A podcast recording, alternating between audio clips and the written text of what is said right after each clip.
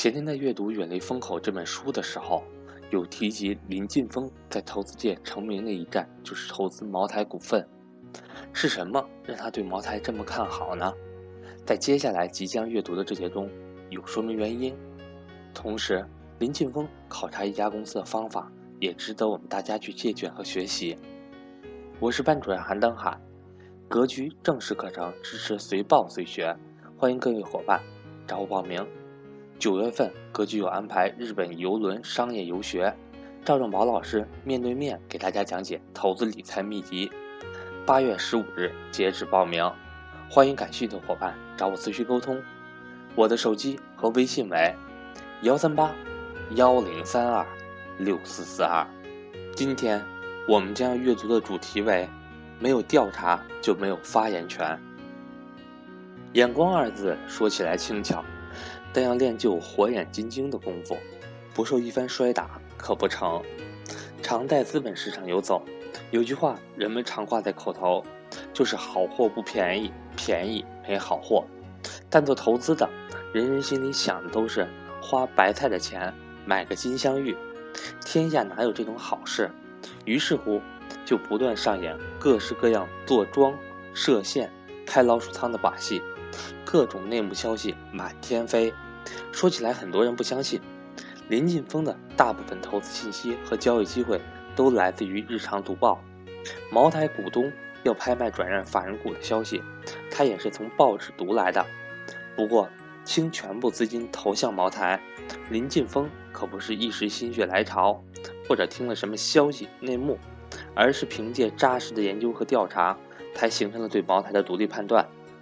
林晋峰对茅台这家公司并不陌生。茅台在2001年上市之前，林晋峰关注了5年时间，同时期内还关注了五粮液、沱牌等白酒企业。当明确地锁定茅台为研究对象时，他做了很多工作，研读了白酒行业所有上市公司的招股说明书、年报，甚至材料中很小的备注文字都没有放过。没有调查就没有发言权。做足基本功之后，林晋峰也通过朋友介绍、亲自蹲点的方式去找茅台经销商、消费者聊天。他先后和茅台驻深圳办事处的经理、茅台经销商等渠道经销人员分别进行长达1天的座谈。每个周末他都会跑到商超或者烟酒店做消费者调查。我就站在那里看买酒的人，问他们为什么买红酒或黄酒不买白酒，为什么买五粮液不买茅台等。只要他们愿意跟我说，我就抓住机会聊。林晋峰说，调研过程中几百个消费者的共同体验给林晋峰极大的投资触动。喝茅台的消费者很少换别的白酒品牌，喝其他白酒的消费者会换喝茅台。一个茅台酒的消费者告诉我，喝过茅台的人对茅台的偏好度极高，而且会持续购买，但对其他酒的忠诚度则没有这么高。这个在年报或者任何材料上均没有体现，而是源自于对几百个消费者的亲身调研后所得出的结论。对于消费者来说，品牌忠诚度是构成企业护城河的关键一环。随着调研的深入，一手草根调研获取的信息和数据反馈不断强化林晋峰对茅台竞争力的理解和认知。事实上，这种终端和渠道调研的传统在林晋峰买入茅台后一直保持至今。如今在北上广深4个一线城市，盈信针对白酒产业设置了36个价格监测点，覆盖了专卖店、商超、烟酒行3个最为关键的终端营销渠道，每2周监测抓取茅台的终端价格。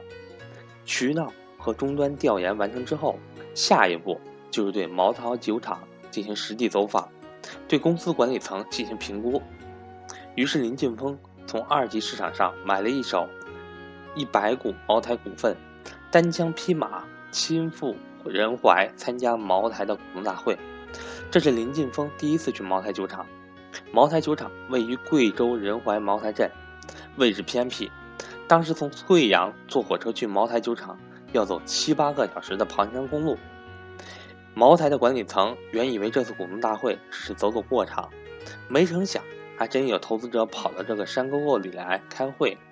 当时茅台在贵阳只有一辆面包车，于是林晋峰就坐着这辆面包车晃晃悠悠的来到了茅台酒厂。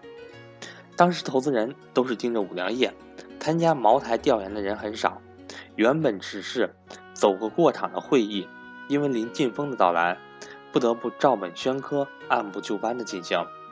茅台的高层如季克良、袁仁国、季红都端坐在台上，而台下只有林晋峰一个人是真正意义上的投资者。第一次交流主要是寻找感觉，打个印象分。林晋峰没有跟茅台的高管提及自己的计划拍卖法人股的行为，甚至都没有去酒厂现场看看。